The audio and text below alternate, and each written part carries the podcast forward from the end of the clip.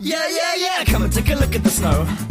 Bright white as far as your eyesight goes. Come and take a look at the fields of snow. I'll just get my coat, then we're good to go. Come and take a look at the lake.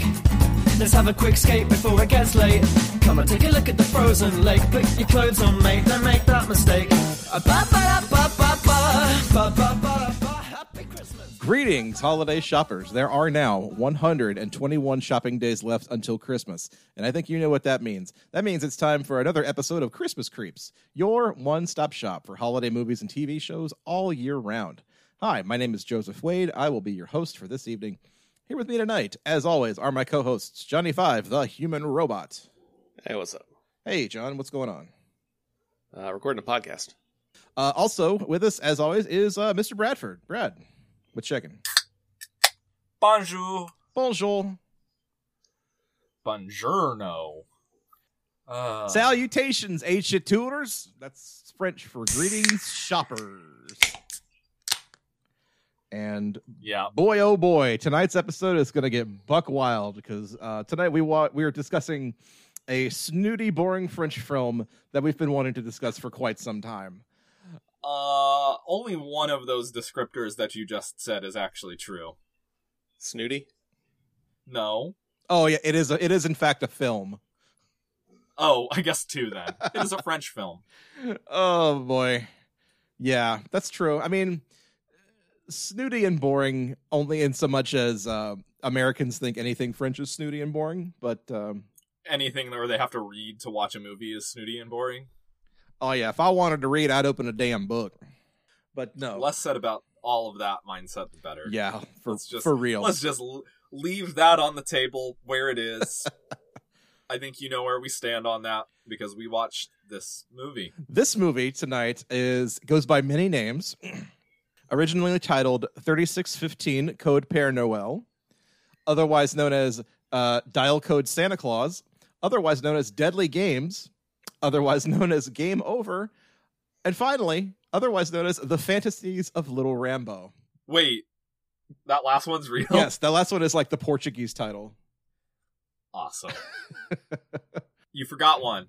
Did I? It's also known. It's also known as Doki Doki Panic. Now listen here, Bradford. If you're trying to tell me that they took this game and reskinned it and released it in the United States as Home Alone, actually, you know what? You'd be right. That's exactly what they did. Also known as Yume Kojo Doki Doki Panic. Actually, this strikes me more as like little Straw Dogs than anything else. Yeah, yeah, more or less.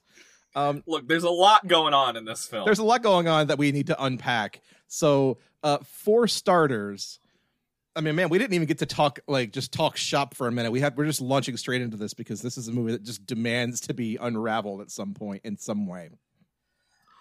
Oh, this okay. So this was one that we had been trying to hunt down for at least two years. It finally found its way over to the United States just in the last couple of years, uh, and it's been making the uh, Alamo Drafthouse circuit for a while, and it finally found a home on streaming video. It's available to uh, stream on Shudder, the one-stop shop for horror, horror and uh, and thriller everything, which is kind of an appropriate place for this. So we are we were absolutely thrilled when we finally got the chance to watch and discuss this film because it's been touted as the French home, the French inspiration for Home Alone, and whether or not that's actually true is very much up for debate. Yes, did we say it, it was released in nineteen eighty-nine? Yes, one one full year before Home Alone. So they may or may not have a, a really compelling case to state that they to state that they are they were in fact um, ripped off for Home Alone. Yeah, we, I where to even start with this? Sorry, I'm eating something. Rude. I know I have very poor podcast uh Um, Is it at least a food review? No, it was just a Reese's Peanut Butter Cup. How would Come you on. rate it? Yeah, you're not even going to give us like one of those horrible Halloween flavors, which are already out now. No, it was just straight up a regular peanut butter cup, and it was sitting here and taunting me, and I just had to have it. And I apologize for stopping the podcast so that I could just indulge my shitty sweet tooth. Yeah, I, I, I would uh, say Sheetz already has um, the Halloween candy out, but I, I don't think they ever stopped having the Halloween candy out, to be honest. No, now they have. Okay, so we're we, we're take, we're f- taking our very first detour into actual Christmas creep chat, because Sheetz does have, like, it's not Halloween candy, but it's like fall candy. Like, there's like three different flavors of M and M's that are out now, and I want to say two of them are like, they're fall flavors, like uh, caramel apple and like buttered popcorn. Like, barf. I, yeah, right. So there's like the, the the state fair. It's state fair season, basically, is what we're getting into. The the sun is destroying this country because it's still the the the dog days of summer, but that is not stopping people from saying, "Hey, everybody, fall's right around the corner." I feel like Sheetz is an automatic out, because at any given moment at Sheetz, you have three different like seasons and holidays worth of candy going on. Because you have like yeah. the clearance bin at the checkout line where they still have like Easter candy. Oh yeah, and then you've got you know you got a floor display with summer candy, and then you've got on the shelves they managed to put in some fall candy or something like that. It's it's always ridiculous. Oh yeah. And then if, if you go into the uh, the stores like Walmarts and Targets of the world, you know, they're, they're starting to break out their their holiday candies and their holiday uh, decorations just a little bit, just because because it's, you know, people aren't quite ready for it, so they just put that one rack up in the back of the store, and hey, maybe they're into it, maybe they're not, but we'll see. It's a test. It's a test rack. So I haven't been into a Walmart or a Target or any big box store since all of this gestures generally began. You know how Target does like a seasonal section? Oh, yeah. Did they do like one for COVID where it was just the COVID section? No, I I want to see. There were a good couple of months where I straight up did not go to any big box store um, back in like March and June. But I yeah. want to say I want to say they just kind of kept on trucking. They yeah, just treated it like normal. Is what I would ex- that's what I would expect. But just no. Because I was in a Target, you know, just last week, and that big seasonal section is still back to school stuff supplies. You know, the school season is kind of on shaky ground right now, but they're still trucking like, hey, back to school, kids. Everybody's got to have their, their backpacks and their uh, composition notebooks and pencils and stuff. Um, but then, like, right at the very edge of that, like, oh, hey, also, guess what? Here's a here's a bag of candy corn. As if this wasn't bad enough. Now we put candy corn in. Ah, oh, okay. So, we actually segued that pretty nice. It, that was yeah. Speaking of speaking of uh, uh, children's playthings that are, are more insidious than they seem, let's talk about dial, dial code Santa Claus. Okay, how about that? Um, so, uh, my favorite question to ask on this podcast: where do we want to start tonight? I guess where we, I guess we, what we should do is, because this is kind of a new film to us, and we'd all just ex- experienced it together this weekend, only in the sense that we all watched it. Not that we watched it together at all, because COVID is still a thing. Let's start with this. What are the similarities to Home Alone? There's a home. A home invasion, a grown man trying to kill a small child. It happens on Christmas. The mom is separate. The, the family is largely separated from the child. And also the family is richer than Jesus. Oh, yeah, that's a big one, too. Huh? Yeah. This family's wealth puts the McAllisters to shame. I mean, they live in a castle, basically. They live in a castle where the child has a secret toy room that nobody knows about. It, and the secret toy room is basically as big as Scrooge McDuck's pool full of money.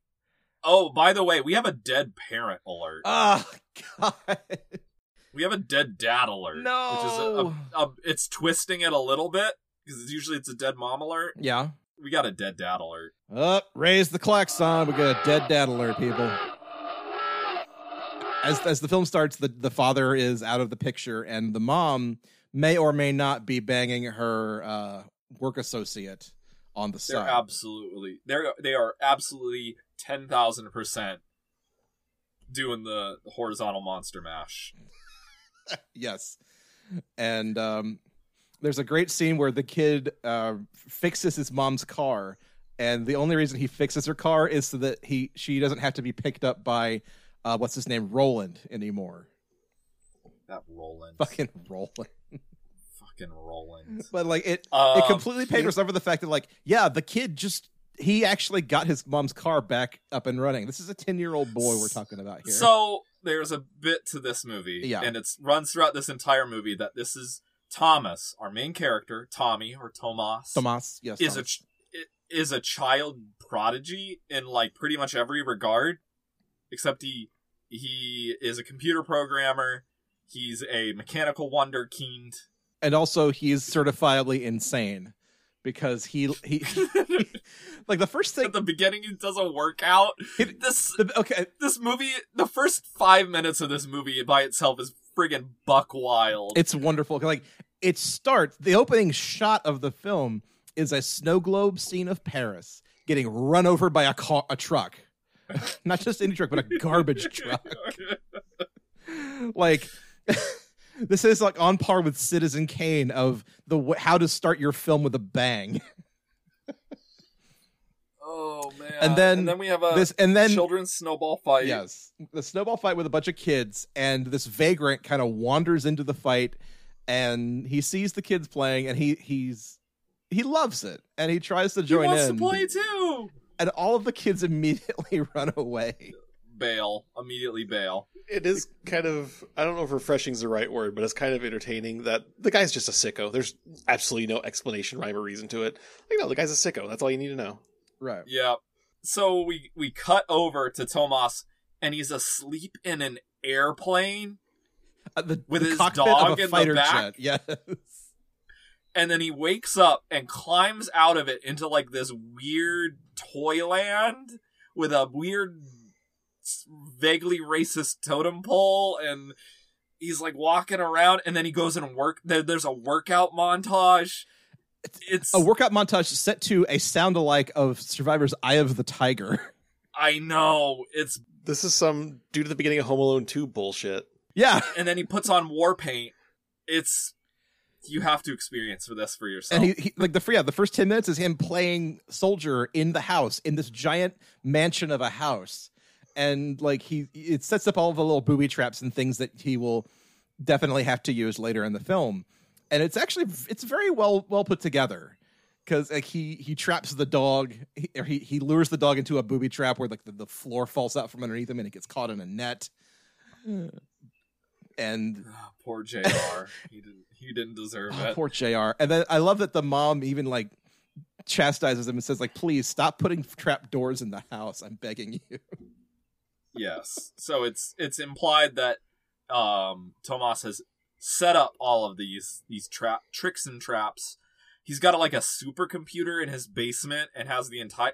It is implied that he is the one who wired the entire sound system in the house. Yeah, um, he's he's got like a weird warp radio set up in his basement. I, I think it's suggested probably that the dad helped him out with that before he uh, Christmas movied himself. Yeah. Okay, John. That's. That's the best way. It, that's the best like term I've ever heard for that. He Christmas movied himself, saw himself out of the plot and into the backstory. Took a one horse open sleigh right out of this movie. But yeah, it's it's definitely implied that the dad is the one who sort of taught Thomas all of his tricks, basically. Yes, because and, and yes. the mom and the mom is at least accepting of it. She she loves that he's creative and intelligent and. One of the running th- uh, the the running thread with her is she wants him to still believe in Santa Claus. Like he's ten years old, and she knows that you know he's growing up, but she wants to give him like one more special Christmas. Which, considering that they are like the the millionaire well, uh, the millionaire family that runs this like uh, department store empire, is not going to be difficult for her. Yes. So we're also introduced to Thomas's grandpa. I believe is just Grandpa. Yes. And gra- does not have a name. Grandpa's whole thing is that he is mostly blind. And diabetic. And diabetic. So Thomas has to constantly uh, uh, lead him around the house. Ferry him to safety at all times. You you know, you know the game Eco. You know the game Resident Evil four. I do. It's basically half of this entire movie is a really crappy escort mission is all we're trying to say. And I don't know that Grandpa understands the threat most of the time. That is into his credit. I mean, he, if if you're a grandpa and in your your grandson comes to you and says Santa Claus is trying to kill you, most grandpas probably would not believe it. Right. And I mean, grandpa's introduced in the film as Thomas like jumps on his bed to wake him up as the kid's like playing war. And the grandpa That's like, really weird because probably Gramps lived through World War Two. Yeah, yeah, yeah, yeah. Gramps is like taking this in stride for the fact that he is, you know, an eighty-year-old man living in France in nineteen eighty-nine. Gramps uh, just wakes up like, oh, they make the S S shorter these days. Gramps just cold clogs the kid. I thought I was back. I thought I was back in the Resistance. Oh boy. Um, Ugh. Yeah. So okay. That is our dramatis personae, except for Roland, who is mom's coworker. They are definitely a doing. He's it. definitely her uh, boyfriend. Yes. Uh, we also yes. It, yeah, he he definitely is. I mean, there's no getting around it. And then we are introduced to, I guess, a minor character who's Thomas's little shitty friend, Pilau. Um, who doesn't believe in Santa Claus, who's your, your common skeptic. Yeah, that's that's pretty much everybody, and almost. The plot gets going because Thomas and Pilau are are on Thomas's computer on an, a message board chatting with who they think is Santa Claus. So we got to talk about Minitel because it's actually the re- that this actually informs the original French title. Okay. So Minitel, for those of you not in the know, was basically a French-only pre-internet internet that was over the phone lines, I guess, just like dial-up. But the interesting thing about it is it was originally created by the French telephone company as just in like a an online address book, and they handed out they they made these computers pretty available to anybody with a phone line. And then what happened is like a homebrew community started using it for chat rooms and message boards and things like that. And yeah, so kind of contemporary with like old B B S like systems where you dial directly into them. Yeah. Yeah. yeah, yeah. yeah. And okay. so um, at the beginning of this film, during that scene with the garbage truck running over the, the snow globe, there's an ad for uh, the number to dial Santa Claus, Père Noël. And it's the, what, thirty-five fifteen or something? thirty-six, thirty, yeah, thirty-six fifteen, which is yeah. kind of like dot com or something like that, basically. It's you put it before yeah. everything. Yeah, so you would you would dial in to the Minitel for this presumed line to talk to Santa Claus. And that actually informs the sort of the, this kicks off the plot. Because Thomas and Pilau dial into this Santa Claus chat room. And we come to find out that on the other end of the line, I don't know why they don't have like designated people to dial into this, is the vagrant that we're introduced to at the beginning of this film. And he asks Thomas for his address.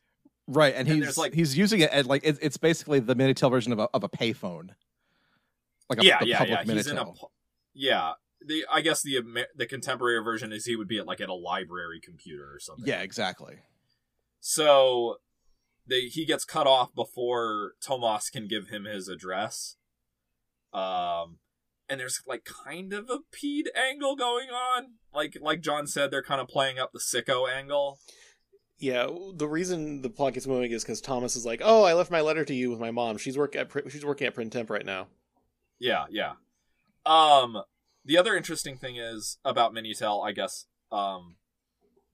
is there some there were some very unsavory parts of it, just like the internet.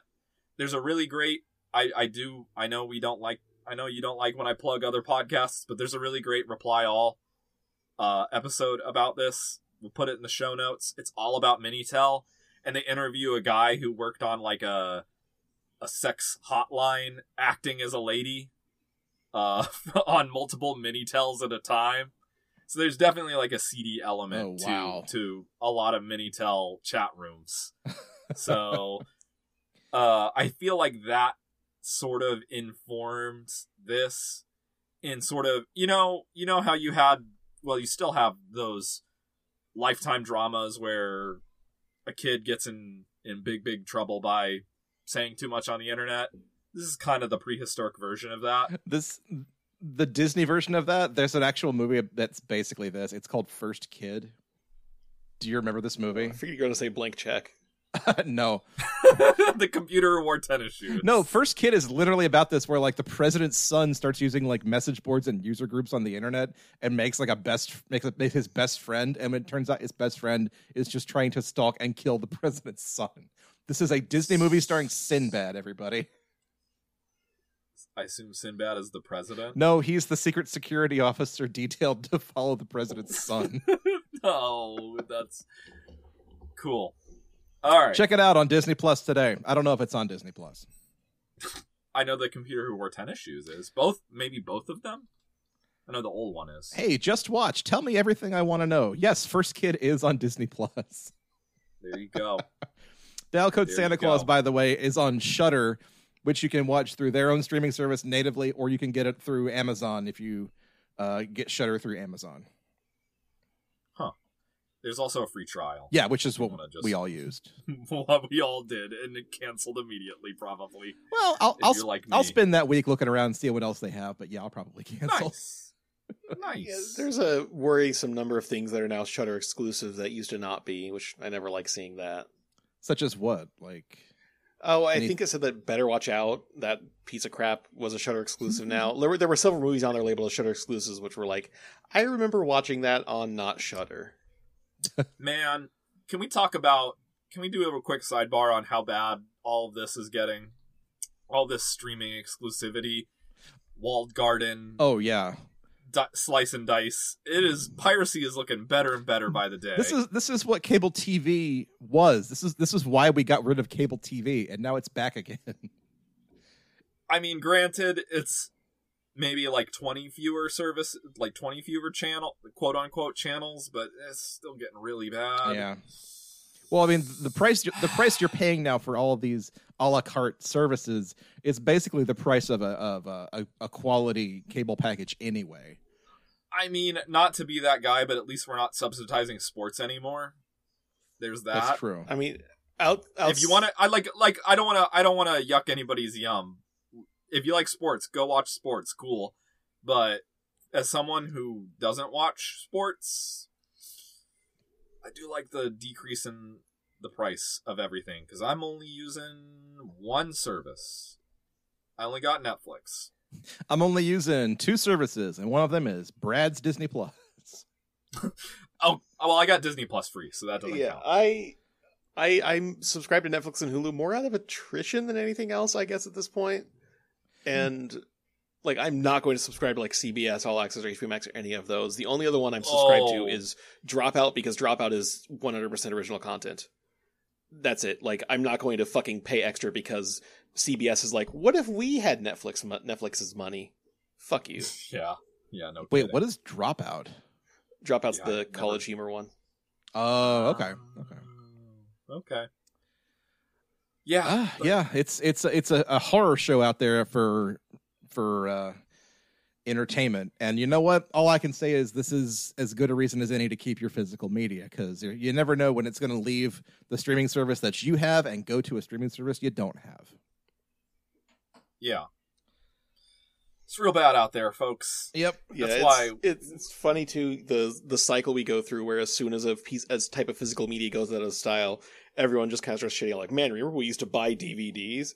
It's like, yeah, and there's some shit you can only get on D V D now. There's still shit you can only get on V H S, for that matter. Oh yeah, and as like as many Blu-ray D V Ds as I have, like there's still only things that you can get on, you know, standard definition D V D that just haven't made it yet. And this is kind of one of them. This one, this movie still doesn't have like a physical release in the U S as far as I'm aware, of any kind. I feel like this is prime for like a Shout Factory release at some point. Or it's kind of like uh, what's that movie? Uh, the the the, fr- the original French version of Mixed Nuts.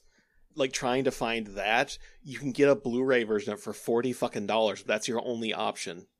And, mm, and and chances are it's a region locked, like a region two Blu-ray. So unless you have a region free player, which I think most Blu-ray players are nowadays anyway. Yeah, I think I think yeah, with I the advent of Blu-ray is you can actually buy the French D V D and run it, but before that, no, yeah, you needed a region-free D V D player. Yeah, because like yeah, I was gonna say I don't think Blu-ray even has regions anymore. No, I, I was thinking of, I was thinking of like standard D V D because like standard D V D has like seven or eight different regions, and then Blu-ray yeah, Blu-ray kind of pared it down to three.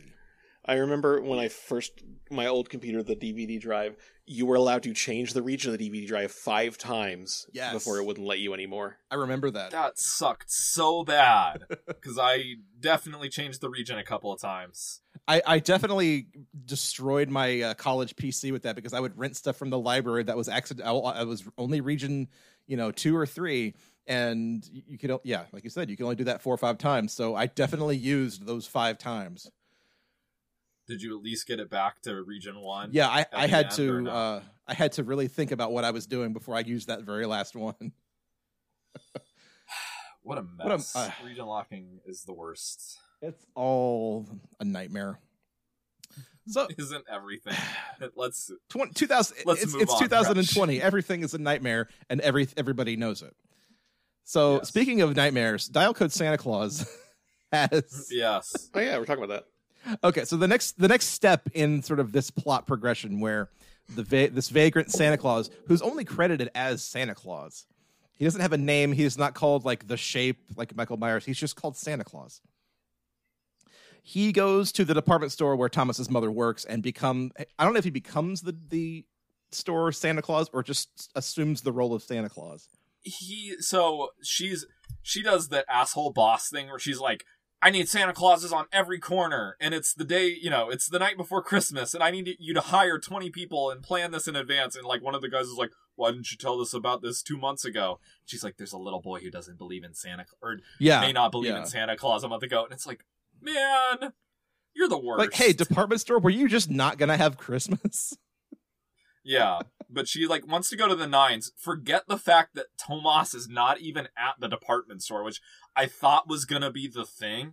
Oh, like, yeah. Wh- who is she trying? Why is she doing this when Tomas is not even there? I have no idea. Like they, they make it they make it a bi- it's kind of a plot hole. They make it a big thing where like she's going to every expense to make this like the biggest Christmas at pre Tom pre Tom's spring whatever springtime, and Tomas is at home playing D and D with his grandpa. Can we talk about the really bad D and D knockoff they're playing? I was hoping you would ask about that. Yes. um, so I get the feeling it's like, specifically some weird eighties board game version of it that only got released in France. Yeah, it's basically. I'm, I assume it's like the French version of Hero Quest. Um. so, so the vagrant. We're just gonna call him the vagrant from now on, I guess. I don't Dungeons know. Dungeons et Dragons.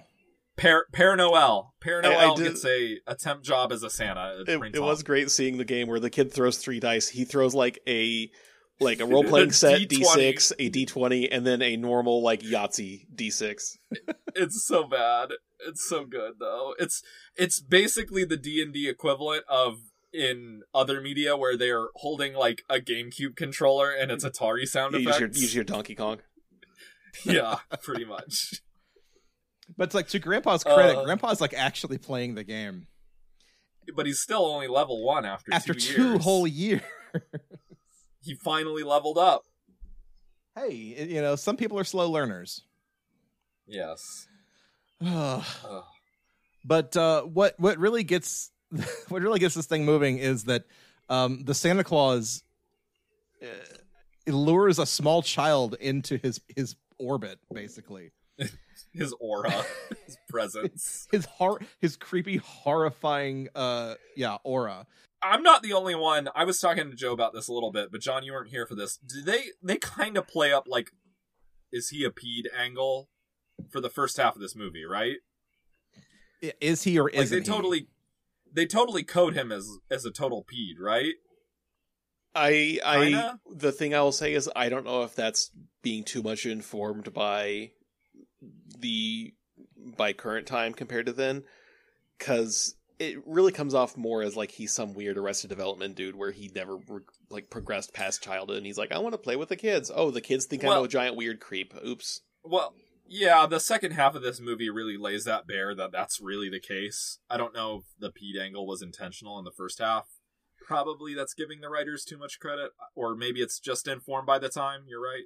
But yeah, so the the Santa Claus has this child, and she like they stare down, they stare each other down for a good like twenty to thirty seconds until the girl just rips his beard off. It's like, you're not the real Santa Claus, and he just fucking slaps her across the face.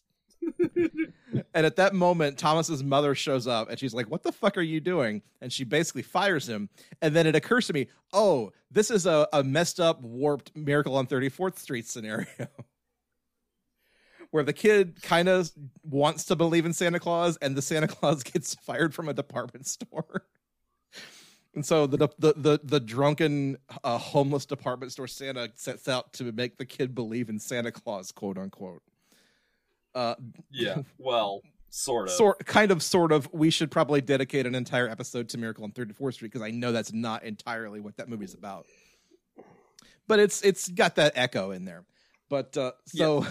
After getting after getting uh, fired, laid off on the job, uh, he goes into the office to get collect his pink slip, and the discovers that Thomas's mother is having an entire truckload of toys and presents sent to the house, and he finds out where the house is.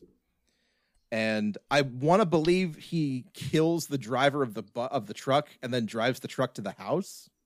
He kills him after he gets to the house. Okay. Otherwise, that makes sense. How would he know where the... I, I don't think he actually figures out the address. He just kind of stows away in the van. Yeah, he's just hiding in the back of the van. That makes more sense.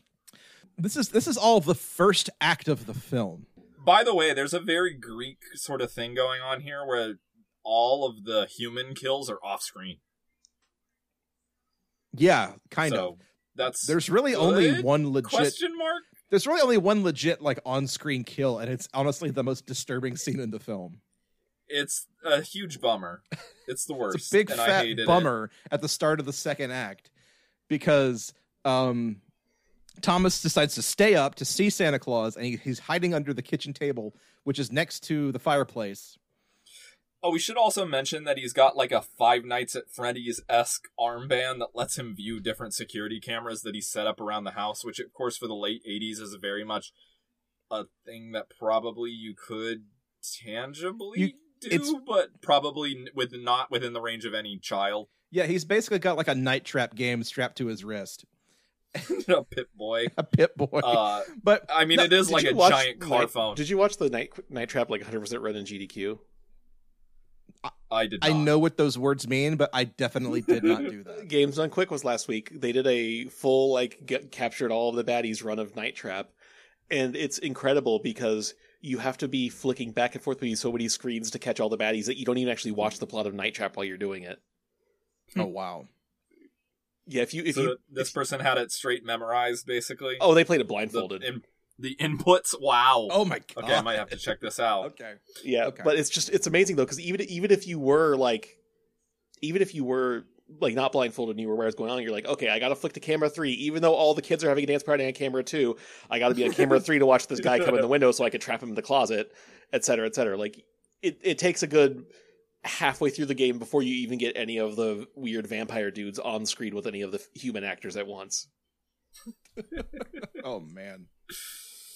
Uh, so I want to get back to just how crazy this film gets, like from the first act to the second act, because it happens extremely fast. Oh yeah, a dog died, and like, oh, we're in, we're we're in a horror movie now. Okay, I oh, see. We're not even there yeah. yet because like, I'm not even there yet because like it's either his mother or his grandfather who tells Thomas that you shouldn't try to see Santa Claus because if you do, he'll get mad That's and turn into an ogre. It's his mother. Okay. Yeah. Yes. Yeah, over the phone. And while he's under the table. While he's under the table. And in the very next scene, uh, Père Noël is already in the house, and he's spray painting his hair white with a can of snow.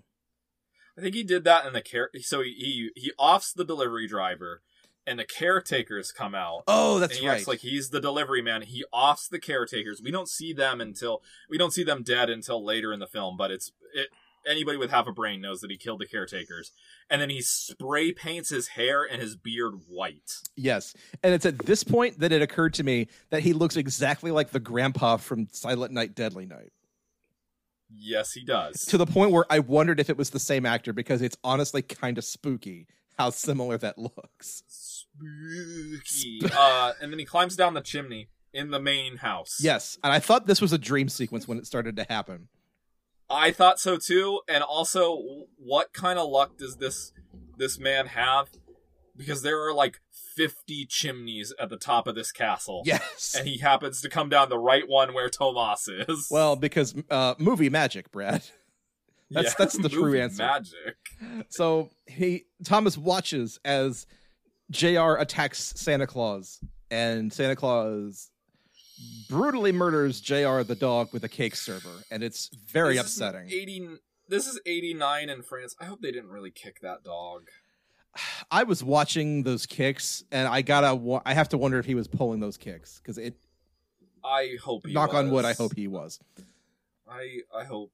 I mean, I know they didn't kill J R, but right. It's those kicks. Those kicks looked a little rough. It was very upsetting. Just gonna, just gonna say, just gonna say. But that's the moment where you realize that this is not a dream sequence. This is in fact for real, and that this is the Santa Claus is here to start some shit. He stabs the dog through the neck with, like, a cake knife. Yeah. It's, it's not a very sharp implement, which I think makes it worse in a way. It definitely does. And he definitely cleans that knife and tries to stab Thomas with it later. Okay. So, and Grandpa. Since we're talking about animal cruelty in eighties movies, now I want to talk about Milo Notice real quick. Oh, Please do. Because uh, I, I was curious about that. I was like, did anything actually ever come out of that?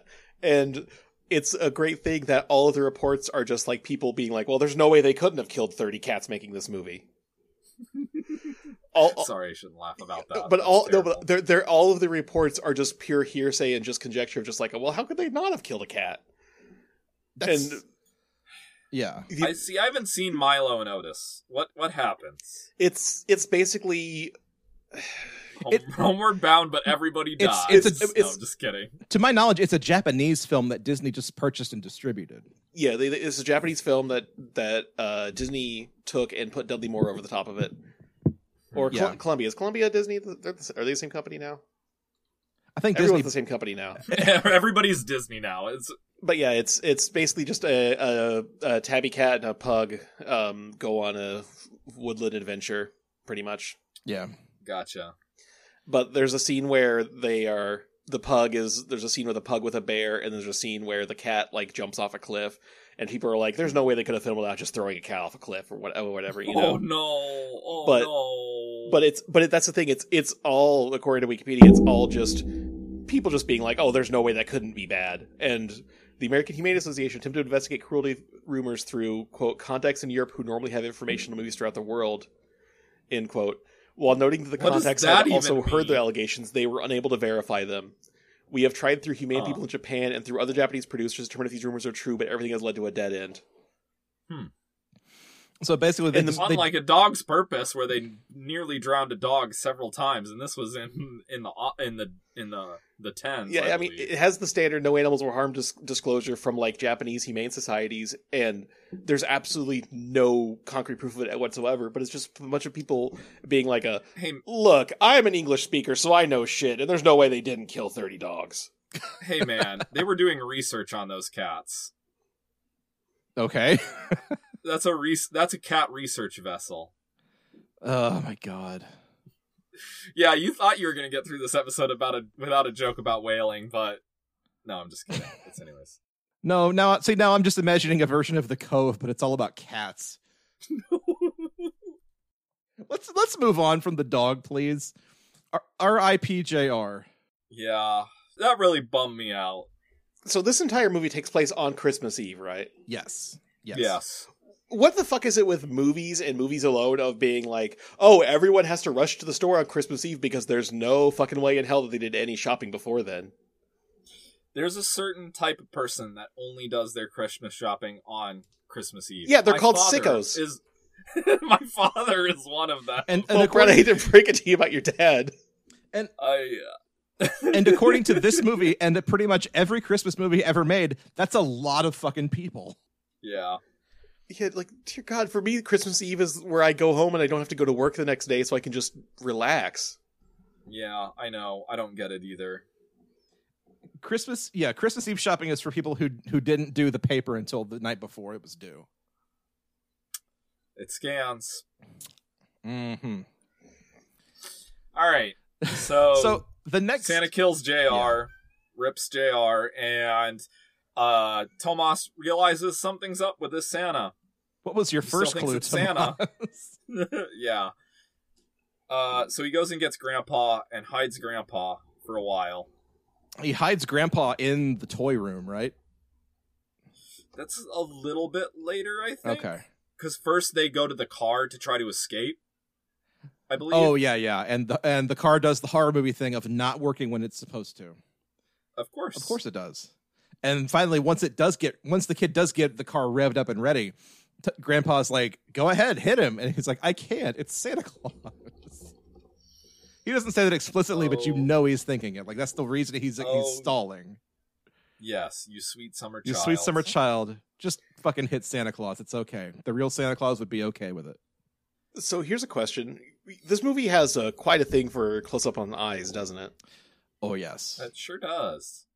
Oh, yes. And every time we see Père Noël's eyes, he has, like, these tiniest, like, little pinpoint pupils. That's uh, that's like a thing. Oh. That's a thing in, like, uh, an, at least animation or, or anything to show that, like, that's a, an untrustworthy character. What I'm wondering is if they're if they're trying but to also, get out of, oh, he's on drugs, obviously. Uh, yeah. I don't know. He did spray that snow foam in his mouth. Yeah, because like most, most drugs will cause most drugs will cause dilated pupils, but there are some that will cause them to shrink, though. Oh yeah, yeah, yeah. That's true. Mm-hmm. That's entirely possible. Like if, if but if that's the only hint that Santa was like shooting H when we weren't looking, then like goddamn movie, you missed a point there. And and it, there's even like a, a running theme of, you know, Grandpa needs his insulin. So they, we've got the needle theme right there. It could have happened. Dear God, that kid yeah. with the needle at the end. I would be like, actually, kid, I think I'll just die of insulin shock rather than you stick that muddy needle in me. Yeah, basically. It's grody. But yeah, now, so the game is afoot. And Santa Claus is chasing uh, Thomas and Grandpa through the house. Uh And that's basically where it turns into Home Alone for the next hour. Yeah, um, they do kind of belabor this for a while, don't they? Well, I mean, it's sort of the central conceit, and I mean, you, if, if you're gonna do it, just do it. Home Alone wastes yeah. an entire. I don't know how how long is Home Alone. I should know probably this. About ninety probably minutes. N- probably about ninety, just like this. Yeah, this movie is a tight ninety. Home Alone is an hour forty-three, so not much longer. But Home Alone. I mean, the la- entire last, I would say, twenty minutes is this. This movie does it for an hour. And I'm not yeah. really complaining because most of it's pretty entertaining. But, man, they really milk this for as much as it's possibly worth. Yes, they do. Yeah, it's very weird. You have scenes where the kid is being a ten-year-old, like he's, like, panting because he ran up a flight of stairs. Oh, it's like, oh, the... he has asthma and he's a child. The next scene is like, oh, I guess he got a key bump because he's back at it. Right. Yeah, it's kind of... If if there's one complaint I, ha- I have about this movie is that they kind of can't make up their mind about whether Tomas is a, you know, a scared child or a wonderkind warrior man-child, you know? Yeah, because one scene he suits up like Rambo and is ready for war, and the next scene he's on the roof crying out for his mother. I mean, I, so it, it's, it's it's a it's conceivable a, that it could be both. But I mean, it, it's a it's a it's a fun scene, but it's just ruined. Fun is the wrong word, but you know what I mean. It's a good scene, yeah. but it's ruined by the fact that the next scene immediately the kid's back and he has a fucking crossbow, basically. Yeah, pretty much. Like his his, yeah. his lowest point moment is. Does not last very long, and he's he's on to other things. Like, for example, um, getting lost in his mother's art maze, which that is such a weird.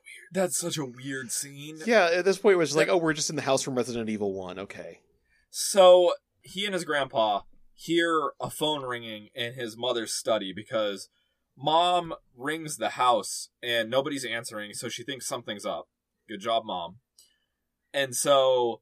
Tomas is trying to get to the phone in his mother's study, but his mother's study is like in this weird art labyrinth, and then he goes up and his his mom's office is like a weird derelict attic? No, there, I think there was just another phone up there for some, because then there would be no movie. I don't think that yeah. was supposed to be the I, office. Okay.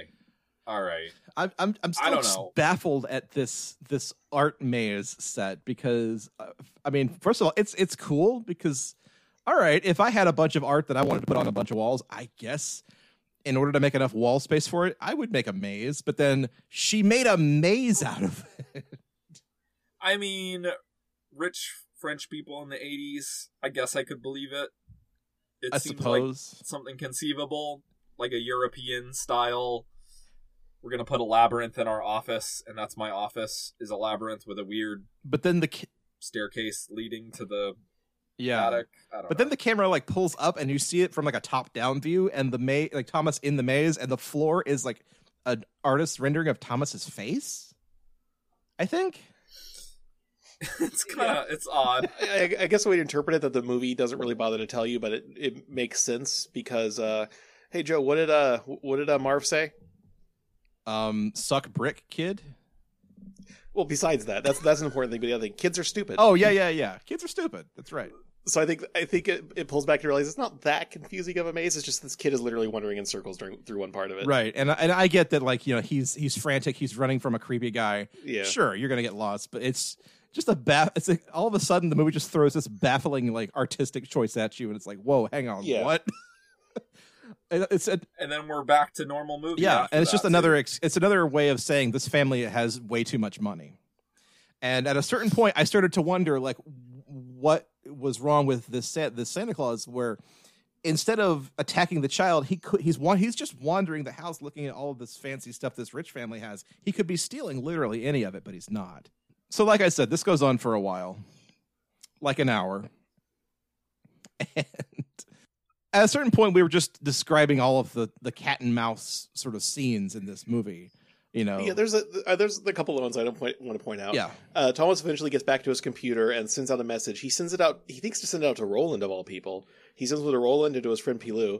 Yeah, uh, or Pilou. Wasn't Roland in his mom's office, though? He was. Yeah, he was still at work. Yes. Okay. Yeah, that's it. Yeah, he was at the he was at the office. He sends he sends one that Roland finds, and so Roland gets in some work truck or something and takes off after.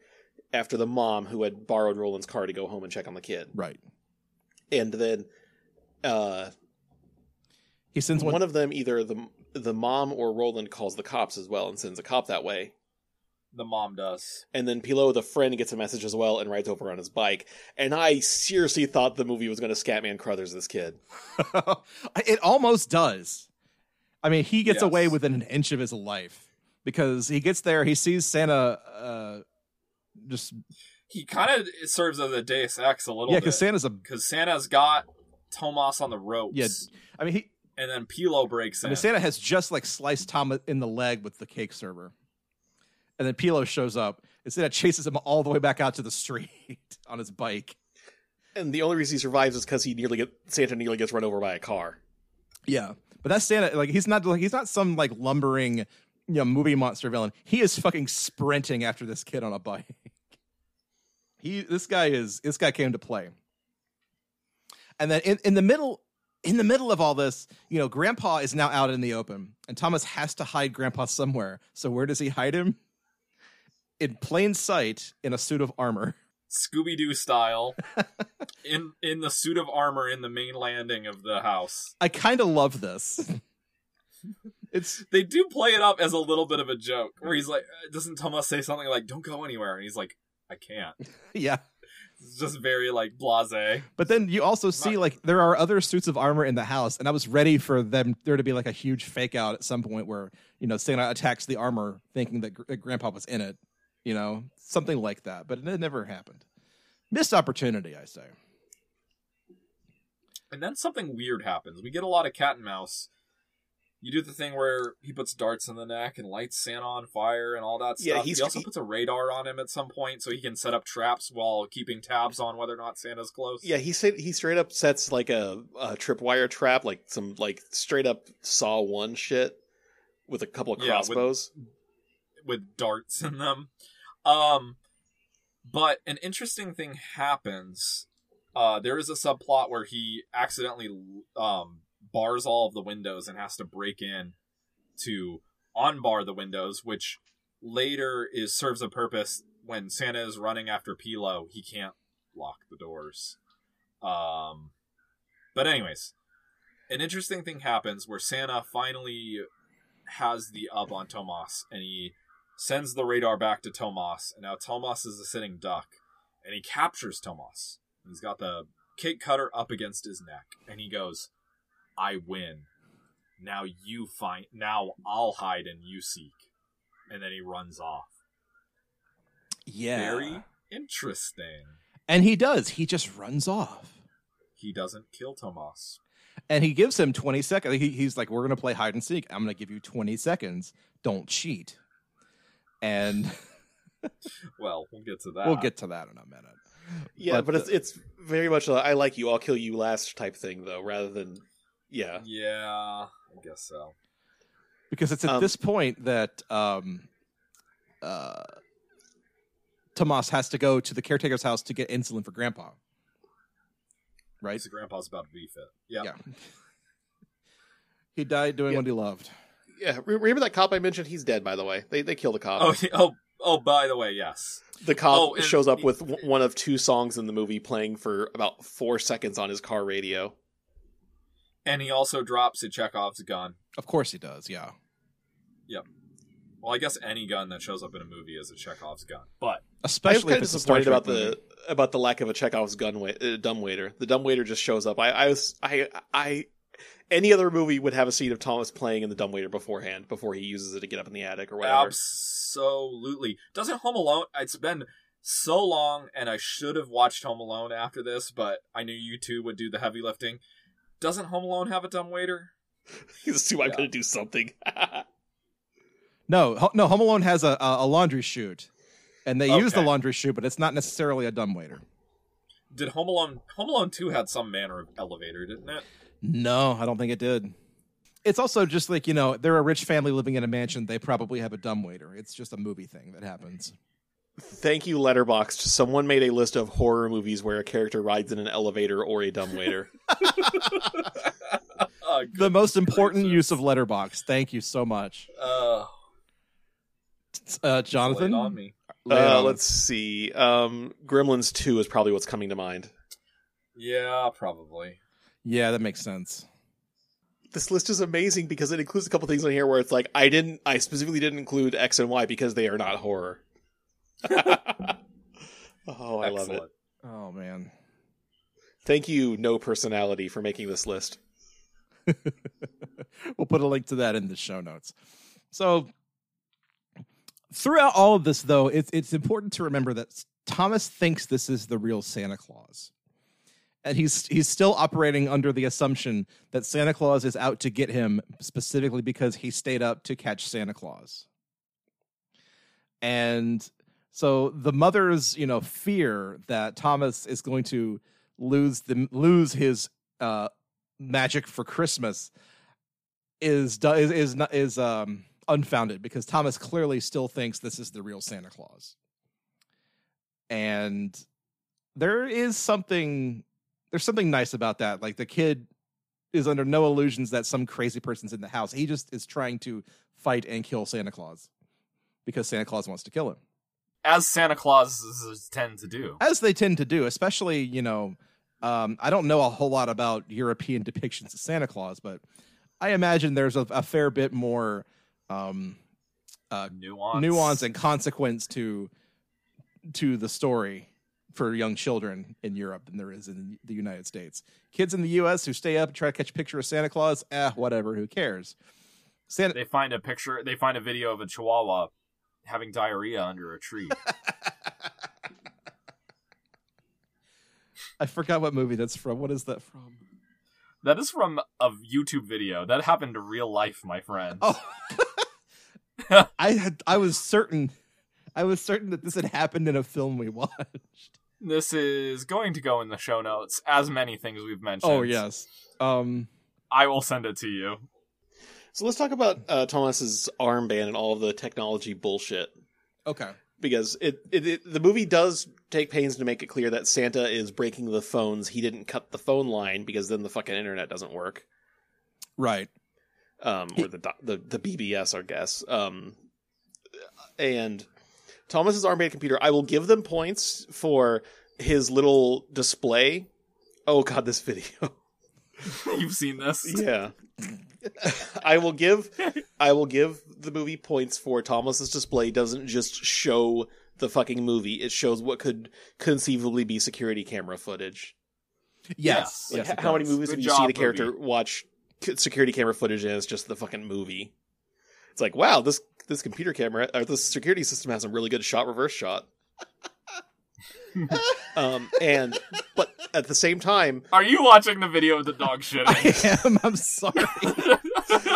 But at the same time, you have Thomas. Whenever he wants to change cameras, he hits like nine different fucking buttons to change cameras. Mm. Come on, kid, work on your fucking U I. Yeah, really. Yeah. But also, uh, this the Santa Claus, it has the wherewithal to find the cameras and start smashing the cameras, so Thomas cannot keep tabs on him. Also, good job, movie. Also, good job, movie. I do enjoy the scene where he he shows up, he wanders into the, uh, I guess it's like a, a musical study of some kind, sees the camera, just picks up a guitar. The nearest object is a guitar, and just smashes the camera with it. Fucking El Kabongs it. Yeah. Good Lord. Because these cameras, these cameras are, we must mention, are not um, inconspicuous. They are very clear security cameras that are set up throughout the house. Right. Yeah, they are, they are, I'm going to throw a chaff grenade and roll under it cameras. Yes. Right. But, uh, yeah, Thomas's little security setup is, is actually kind of brilliant. And also, I remember, at the like, near the beginning of the film, he is, he's uh, creating, like, an AutoCAD recreation of the house on his computer, so he can figure out like where where and when the security cameras will be trained to catch Santa Claus. So that's yeah. it's set it's setting up, you know, his his armband uh camera feed. But uh, I I don't know, even for nineteen eighty-nine, that was it was it was more impressive to me than the computer hacking scenes in Jurassic Park. Where Where the entire file structure is just like a park map of Jurassic Park, and all of the park files are in the separate buildings of the park. It makes no sense. Whatever. Yeah. What we're saying is that Thomas, Tomas, however you want to pronounce that name, I really don't know how Thomas in French is supposed to be pronounced. All, all we're saying, Tommy. all we're saying here is that Tommy is a very clever little boy. Too clever by half. Too legit to quit. So, who winds up saving the day but Grandpa? We're going to yeah. kind of skip over the uh, very melodramatic scene where Grandpa falls into a, a diabetic coma and Thomas has to revive him with a needle. It happens. But it happens. Tommy Sorry. does, well, did lead to, into that scene. We have to mention that Tommy picks up the police officer's gun. Yes. And shoots Santa out in the outside as he's going between the caretakers and the main house. And uh, I, Santa I, is taken care of. I want to bring up a drops point. Drops the gun in the, in the foyer. Yes. I, I want to bring up a point because we talked about Santa letting him go. Because again, this dude is not just a this dude is not just a murderer. He's also like fucking insane. Because he lets Thomas go and he runs off and hides in the police car outside.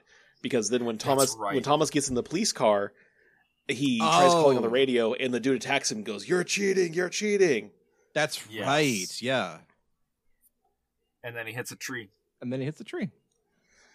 It runs in the family. Yep. It yeah, runs, it runs into trees in the family. Yeah. Then we then we get into him shooting Santa out in the snow after he trips over the police officer's corpse. Right, and he's, he's still and, it, all in the name of getting back to the house to rescue his grandfather. Yes. And he because he calls for medical backup to the house right, on the police radio. Right. And so he, rescu- he, he he gives his grandfather the much needed uh, insulin shot. There's no telling how much that had to cost. And uh, not a moment too soon, because uh, Santa shows back up and Grandpa uh, wakes up, grabs the gun, and decides to fire, even though he can barely make out the big red and white blur that's in front of him. I, I have to say, I enjoy every time the film goes into grandpa vision.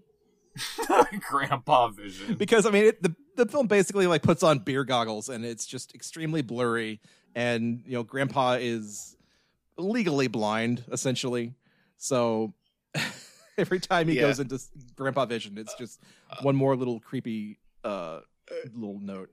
I don't yeah, know, in, in, a, in a lesser movie, that is to say, an American movie from like two thousand six or so, Grandpa would have totally killed Tomas, and that's the end of the movie. And I'm and I'm so glad that they teased up to that point, but didn't actually do it, because yeah. it's if if you do that in your movie, it's just like, well, what the fuck did I sit here for ninety minutes for? I could have been, as I've said previously, playing Final Fantasy fourteen instead. if if Michael Haneke had directed this film, I'm pretty sure that's how it would have ended. If this film had been Funny Games, that's how it would have ended.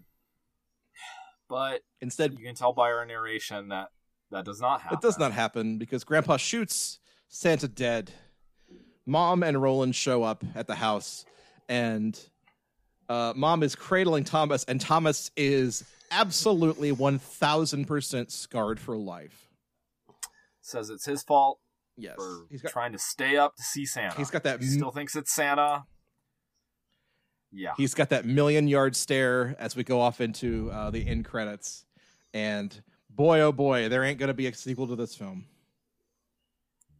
I New. I shudder to think what kind of a sequel this would be. I see what you did there. Ah, yeah. I didn't think about that. Good good for me. Uh, so, folks, now's the time we're going to have to discuss uh, a rating, how to rate this film. So let's go over to the Crankometer for just a hot second. Crankometer, if you're not aware, is our patented X Y axis for how to rate Christmas movies. The X axis is how Christmassy a film is, and the Y axis is how good a film is. So, gentlemen, uh, Deadly Games, thirty-six fifteen, Code Père Noël, uh, X axis, how Christmassy is this?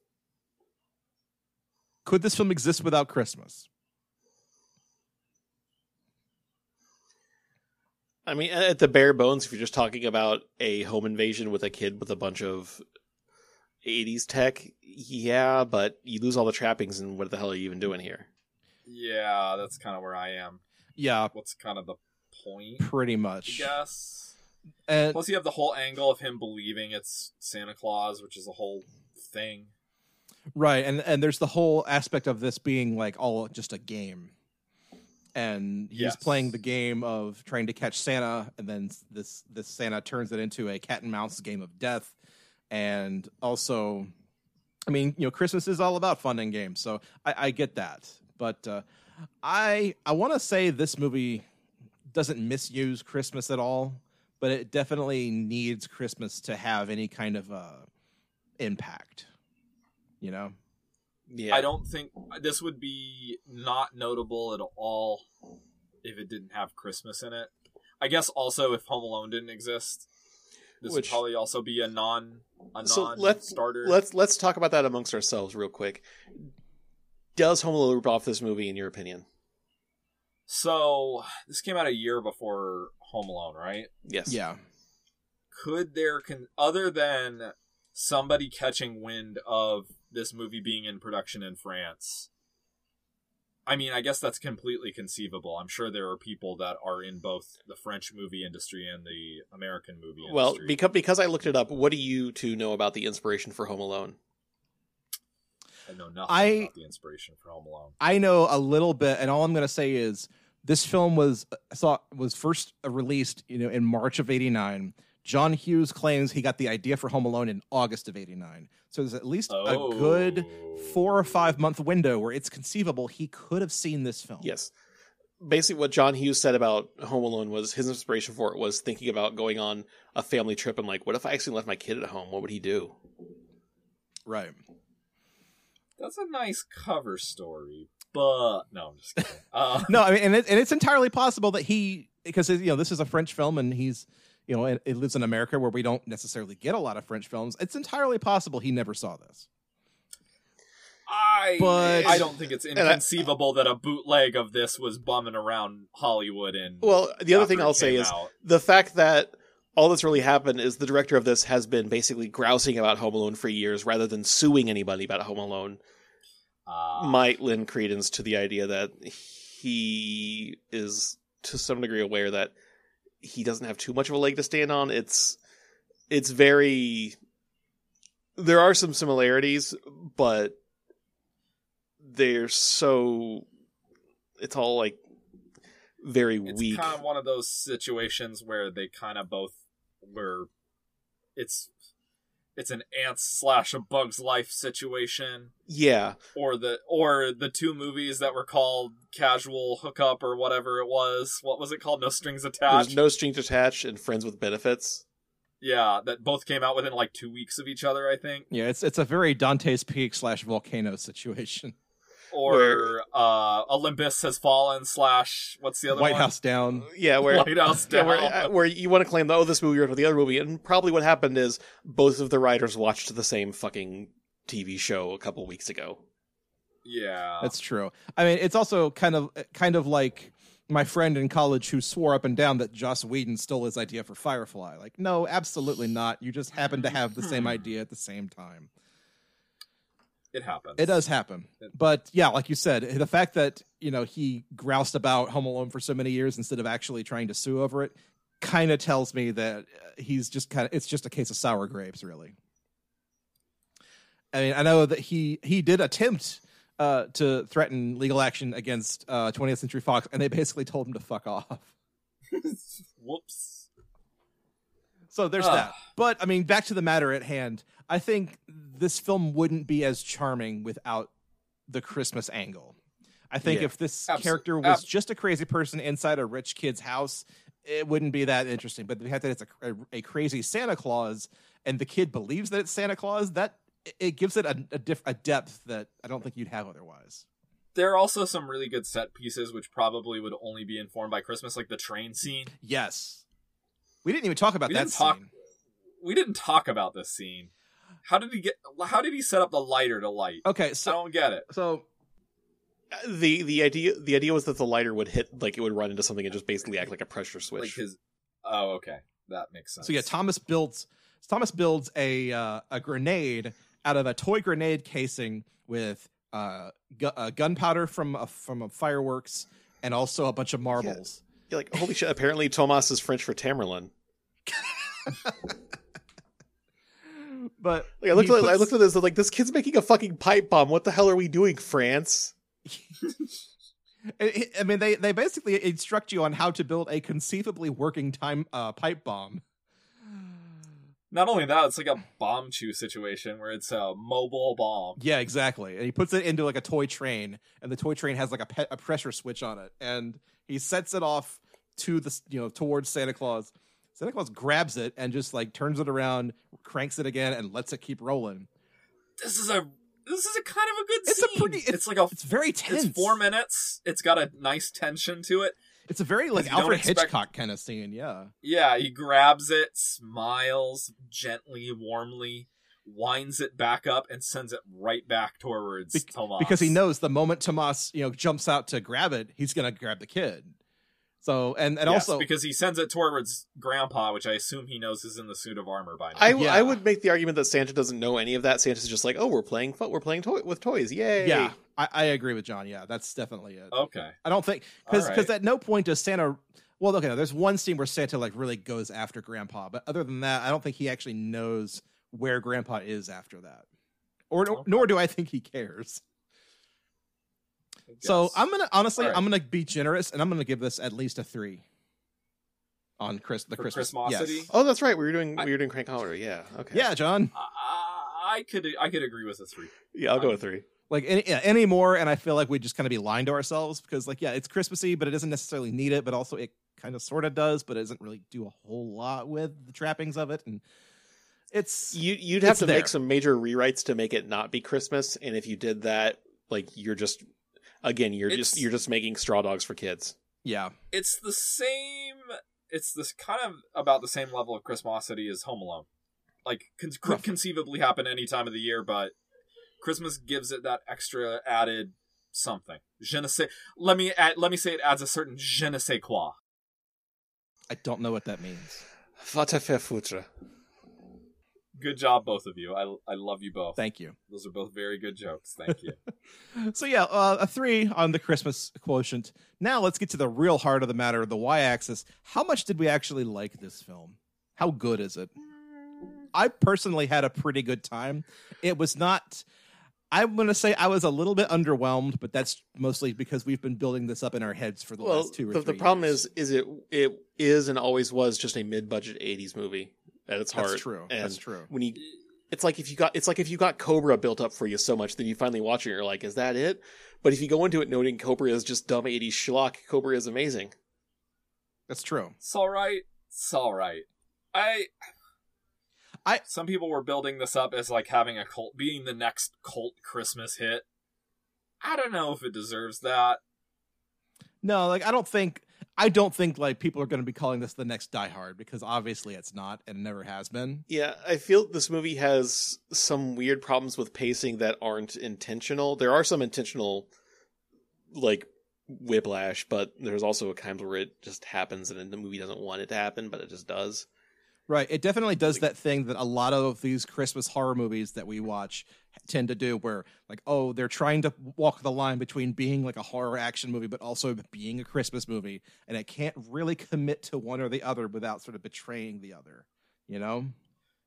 That being said, I will say this is one of the better Christmas horror movies we've watched for this show. Yes. Oh, yeah. No, no, no question. No question. And yeah. As as clever as I think a lot of the set pieces are, and as good as a lot of the the attention to detail is, like there, there's so much so much of like the set dressing and the model work for the house. It's just it looks like it's a fantastic looking film too. It has a very yeah, I, strange kind of vibe to it, and I can't quite put that into words either. It has a very. I want to give it some points for the fact that it's odd, and it's I guess maybe it's because I haven't watched a lot of French eighties action films, but it's it's got a certain dreamlike quality to it. Yes. And it's just on like something it's it's on like anything that I've seen. And I don't necessarily mean that as like glowing praise, but it's certainly original in its set pieces and its characters and things like that. Like the toy room is just so weird, and some of the weird turns into like almost art house-ness for a second. Yeah, this. yeah, and I can Im- I can imagine like a, an American version of this film that's not Home Alone. That's kind of it. Kind of rides the line between like a fantasy horror and like an actual Christmas movie, and it's basically a Terry Gilliam film. And so, like, it, uh, watch a version of this. It's basically Time Bandits, and you kind of Time Bandits has a lot of the same kind of look and feel as this, I think. Yeah. But uh, yeah, I enjoyed it well enough. I'm also going to give this a, a solid three. It's a it's a solid uh, a solid uh, French or Christmas horror movie. I liked it. I did I did not regret my time watching it. Yeah. So I think that's worth positive points at least. It, um, it's definitely worth seeking out. Yeah, if you if you like horror movies or you like Christmas movies or both of them, definitely do yourself a favor and watch it. I'd go with like a two or a three. I'm usually not a big horror guy, which is why I guess maybe I'd lean towards a two, but I'm willing to do a three. That's fair. That's fair. John? John? All right. I'm comparing this to some of our other Christmas horror movies. Um, I think I can't compare it to Silent Night, Deadly Night at all, because those are... Special those creatures. Are beyond, yeah, they are an exception to every rule. Um, comparing this to, let's say, to...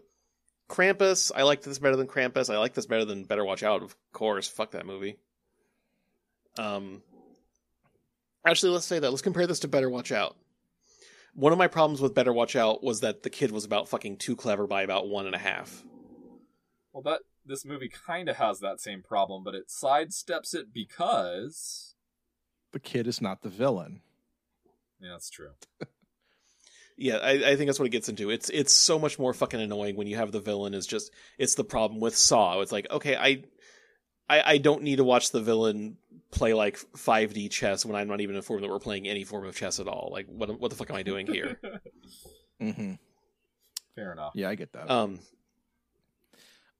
honestly, we haven't yeah. whole, we, we haven't really watched a lot of uh, Christmas horror movies on this this podcast to really compare it to.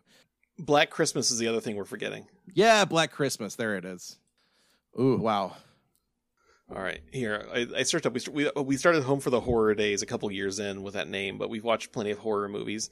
Things that you have tagged on our website w w w dot christmas creeps dot com with the horror tag: uh, Gremlins, Jack Frost, Elves, the nineteen eighty-nine movie, The oh, Munster's yeah. Scary Little Christmas, Krampus, Holidays, Jack Frost two, Prometheus, Silent Night, Deadly Night, Better Watch Out, Silent Night, Deadly Night two, Anna and the Apocalypse, Jaws four. We, we watched Jaws four? Holy shit. I remember that. That was a good episode. Yeah. Yes. Silent Night, Deadly Night three, Black Christmas, and I guess if you want to count the crazies. So, I mean, we've we've definitely had our share of, of horror movies then. This is just, it's so different than anything we've watched before. It's kind of hard to know how to rate it. It's Yeah, I mean... Would you guys say this is more of a thriller than a horror? Yeah, I don't want to compare Maybe. this too much to Home Alone, but this is just like a very violent Home Alone. That's an unfair yeah. comparison because this was way before Home Alone, but... You know, a lot of people, a lot of people like to say, "Oh, Home Alone is just you know Die Hard for kids," and so I, I'm imagining a Venn. No, I, this is Die Hard for. I'm kids. imagining a Venn diagram, and there's two circles, and there's Die Hard, and there's Home Alone, and then the the like Venn diagram where they meet, that middle, it's it's Deadly Games, it's Dial Code Santa Claus. An interesting fact, which I don't, or an interesting question, which I don't think any of us are prepared to answer, and did not do any research. Was this marketed towards children in France? Or was this ah, more of an, that's a... general audiences Let's find or out. even adult affair? All right, we're gonna go. We're gonna look at the I M D B page for this, I think, and we're gonna look it's at some little, of the release data. It's a little violent. It's a little, it's a little yeah, kids, explicit. I must say, but uh, it was released cultures. in France. It was released uh, basically general audiences with like it's basically got a P G in France. It got a thirteen in Spain and Quebec and a sixteen in Argentina and West Germany. So it got an equivalent to a P G, P G thirteen, basically. Yeah. So more or less marketed towards kids. Then. Yeah, basically. And very interesting. And it does have that. Ki- it does have an element of that, like, little kid wish fulfillment. Who didn't, when they were little, like, fantasize about having cool gadgets and... being oh, a yeah. tech whiz, or at least me. That was that part. was always a thing in kids movies from like the mid to early to late nineties. There's any nineties kids movies. Kids just love fucking tech for its own sake. Not even toys, but it's just like was it is it Home Alone three or four where the kids like, or just Pete and Pete Ray has the fucking garage door opener. Oh yeah, it's not a it's not a, it's not a yeah it's not a toy. It's just it's it's a tech it's a gadget, and the gadget is inherently fun somehow. Yeah, I mean, if yes. if you were a kid from the mid-eighties to the mid-nineties and you didn't want to be Data from the Goonies, you're a fucking liar. Pretty much. Exactly. uh, so, yeah, I think uh, we're going to land on... on uh... John, did you actually give your final verdict on your number? I didn't. I liked it. Um, we've watched some stuff that's better. We watched some stuff that's definitely fucking worse. Um, I'd say a two or a three would be a good rating for it. It... It does. There's there there there is no immediate need to take this out to Santa's workshop for me. There's no immediate. Oh, they should have done this, that, the other better. Um, right. Not saying not saying it's perfect, but there's there's not any immediate glowing. This was fucking stupid. Jumping out at me. There you go. A glowing endorsement if I've ever heard one. Not fucking stupid. Jonathan Five, the human robot. Put that on your That's... damn posters. Yeah, yeah, really. Uh, yeah, so I think a solid three three is is about where we're going to land on this. I don't. I would love to hear if anybody else out there has watched this and what they thought about it. Um, yeah, so it, please, I'm encouraging you to go go check out go check it out on Shudder or wherever you can find a copy of this movie. And uh, yeah, let us know. Join in the conversation at uh, Christmas Creeps dot com or uh, on Twitter at Christmas Creeps. So, gents, uh, what's what's what's next for y'all in August and September of twenty twenty? What else does Hell World have for you? Well, uh, we- one last thing, we didn't really mention anybody, any of the actors or actresses in this movie because it's nobody you've heard of. Or, or, or Brigitte, more specifically, Brigitte Fossey is probably the biggest name, and more, still, it's like who? More specifically, it's nobody we've heard of, which is maybe worse because we're an uncultured swine and we. Don't care who knows it. I mean, half of the time you guys mention directors or actors, I have no idea who the hell you're talking about, so I don't feel bad because I don't even know American. Brad found out who Tom Hanks was last week. It blew his mind. Yeah, I would probably say Brigitte Fossey, who plays the mom, is probably the biggest name in the movie, and even then she's not really that big outside of France. Mm-hmm. There you go. Yeah. That's uh, Dial Code Santa Claus or Deadly Games or Game Over, whatever you want to call it. This movie, movie has way too many fucking names. Uh, I don't even know what we're going to use, what name we're going to use for the, the fucking episode, to be honest. Yume Kojo Doki Doki Panic. Honestly, it's going to be Dial Code Santa Claus. I mean, it's whatever. It's probably the best approximation of the French title, I would say. Yeah, uh-huh. the, the French title is a very specific thing, it, but it, it's like calling the movie Santa dot com, basically. Yeah. Yeah. Hey, is there a movie called Santa dot com? There was a movie called Fear dot com, right? Yes. Stylized as F E A R D O T C O M. And there was the T V show Freaky Links. Yeah, yeah. Which I'm going to guess was about the, the internet killing people. Uh, sure. Why not? Santa dot com is a website where you can receive personalized letters and texts from Santa Claus for kids and grown-ups. What about Santa dot com dot com? Oh. Santa dot com dot com. No, Santa dot com dot com sends me to sends me to a Santa for hire website, like a professional Santa Claus you can hire. Which I swear this picture on here has, like, one of the picture ones, it has to be from some movie we watched. It has to be from some poster we've seen.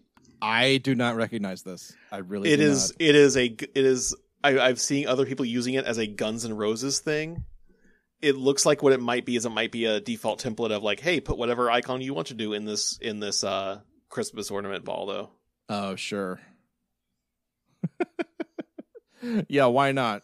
I dislike this. I, I this did. I did lot. like a. I did like a whatever you, the basically Google's version of ten i for that, and it came up with like a lot of pictures using that same format of just random things. Like there was the Guns N' Roses logo, a dog. It looks like it's just some like basically meme thing, pretty much.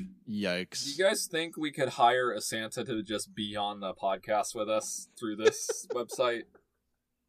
Just well, just... limited availabilities for twenty eighteen. I I don't and, think so. And the, And the question is, to both of you oh. gentlemen, is whether or not we want the Santa to stay in character throughout the entire podcast. Oh, no no question. We have to hire as we have to hire a, a department store Santa Claus to be on the podcast with us and review Silent Night, Deadly Night four, but stay in character as Santa Claus. Absolutely, yes, I want this to happen. I think I think we might actually have to try to make this happen. This is this is absolutely what we should open a Patreon for. If we get enough you know, money, we will hire a Santa Claus. Yeah, when I was when I was talking about the the uh, Santa Claus is a Stinker D V D earlier and being like it's forty bucks, I was gonna say that's about thirty dollars more than I'm comfortable making Joe spend on this podcast. But no, Joe, you are now you this is this is now coming out of petty cash for hiring a Santa. I mean, they've got to probably reduce their rate from an in-person visit to being on a podcast. Also right? In the middle of fucking August. That too. Hey, Santa's got to eat too, you know? Well, friends, that's going to have to do it for this episode of Christmas Creeps. I hope you've enjoyed this conversation of ours. I hope you've found a film that you're going to have to now go track down because, honestly, this is a this is a unique one, and we hope you track it down and enjoy it in your own lives. Watch it in the middle of August like we did. It's great. But uh, until next time, friends, uh, you can find us on the internet at christmas creeps dot com. You can tweet at us at christmascreeps on Twitter. Email us anything you want at xmascreeps at gmail dot com. If you are a Santa Claus out there and you would like to come and talk to us on the podcast as Santa Claus, inqu- inquiries can be made at xmascreeps at gmail dot com. Uh, also, you know, like we always say, like, comment, and subscribe. All your favorite podcatchers are here for you. For Christmas Creeps, I'm Joseph Wade. I'm Santa. I'm Bradford. Good night, everybody. Or Joyeux Noel. Beautiful. Happy Christmas. Happy Christmas.